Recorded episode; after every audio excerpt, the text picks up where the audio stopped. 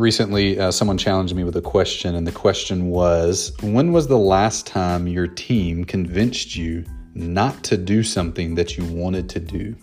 Let me say that again. So let's say you're a leader or the owner uh, of a company or a team. When was the last time that you had a good idea that you thought was a good idea, but your team talked you out of doing it? Um, if you can't remember that last time, that that might be a problem. Here's why. Uh, anybody on your team, you know, they have good ideas or bad ideas. They have ideas that to them, at least at the time, seem like a good idea. And they bring it to you and they bring it to the team and you run it off each other. And eventually the good ones pass through the filter and the bad ones don't pass through the filter and they get done.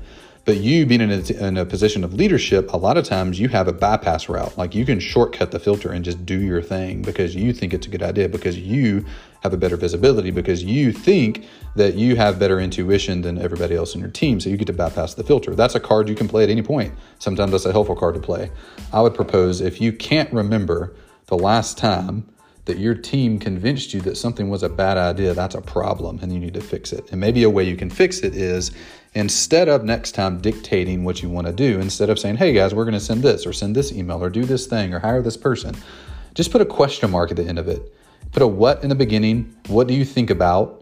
in the beginning and a question mark at the end. So instead of, hey, let's go hire this person, instead of, hey, let's go send this marketing campaign, instead of, hey, let's go change this feature of the product, say, what would you think about changing this feature of the, of the product? Question mark.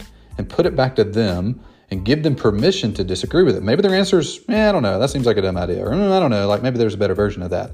That's making yourself go through the filter. And I would propose as leaders that you have to do that, or else you wind up with a team who only takes orders, wind up with a team who doesn't feel like they have permission to tell you that your idea is bad. So, challenge today is to think about when was the last time that your team convinced you not to do something that you wanted to do. Uh, a way you could mitigate that if you find yourself not being able to answer that question is uh, using the phrase, What do you think about? and put in a question mark at the end of your idea. Hope that helps.